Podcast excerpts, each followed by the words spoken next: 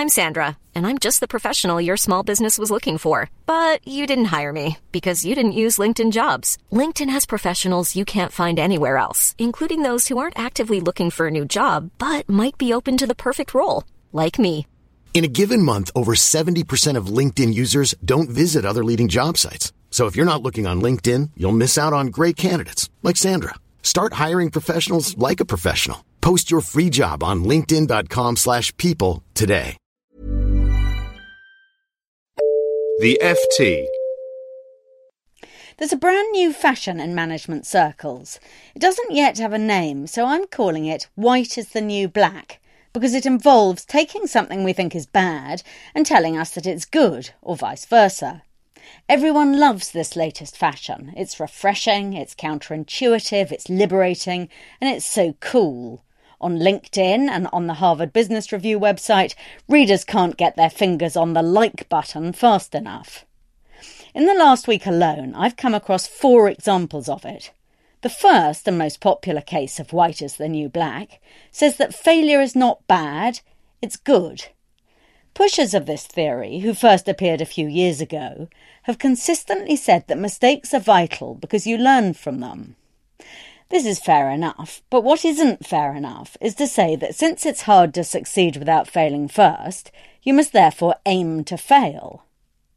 A recent Harvard Business Review blog argues that failure is so fantastic that organisations ought to hold a regular fail fest at which employees wear a pink feather boa and celebrate their cock ups.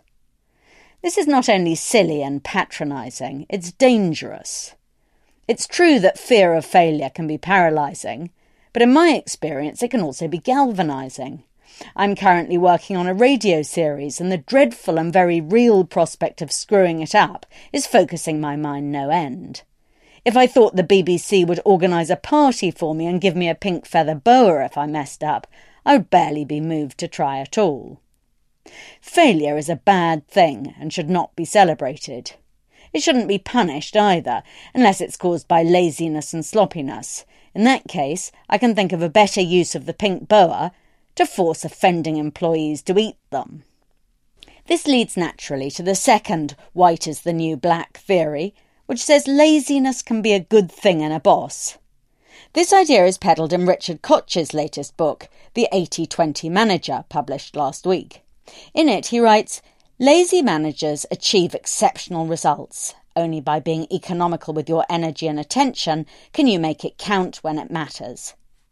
He goes on to say that sloth is such a gift that those managers not fortunate enough to have been born with it must work to acquire it. Mr. Koch is right to point out that most of our work is wasted effort. But the trouble is that we have to crunch through the wasted bits in order to get to the worthwhile ones.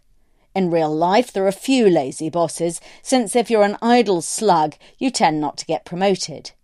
The few that I've met were incompetent, much disliked, and generally sacked before long. The third idea is another new trend being pushed in an article by consultant Jordan Cohen on the HBR website. He argues that telling workers what to do, another essential underpinning of organisational life, is a bad idea and we shouldn't do it. He proceeds to prove this with a cute anecdote and then with neuroscience. When people are told what to do, he says, the brain's emotional response centre can actually cause a decrease in cognitive functioning. I'm always suspicious of non neuroscience writers who use the science as a way of bullying me into submission. All they're really saying is, here's something I don't understand and neither do you, but I'm ordering you to accept it because the neuroscience told me. Thanks, but I'd rather stick with what I've observed to be the case after decades of paying attention that most employees need instruction, although what they don't need is micromanaging. I also can't help thinking that if Mr. Cohen found himself in a hospital having an operation on one of the response centres in his brain, he might not like it if the hospital staff were told, cut into this man's brain in whatever way feels right for you. The final example is described in an article being plugged on LinkedIn called How to Retain Talent Teach Them to Leave, says KBS Plus. It tells us how KBS Plus, a New York advertising agency, is teaching staff how to start their own businesses, and guess what? Some are taking the opportunity and quitting to do just that. But never mind.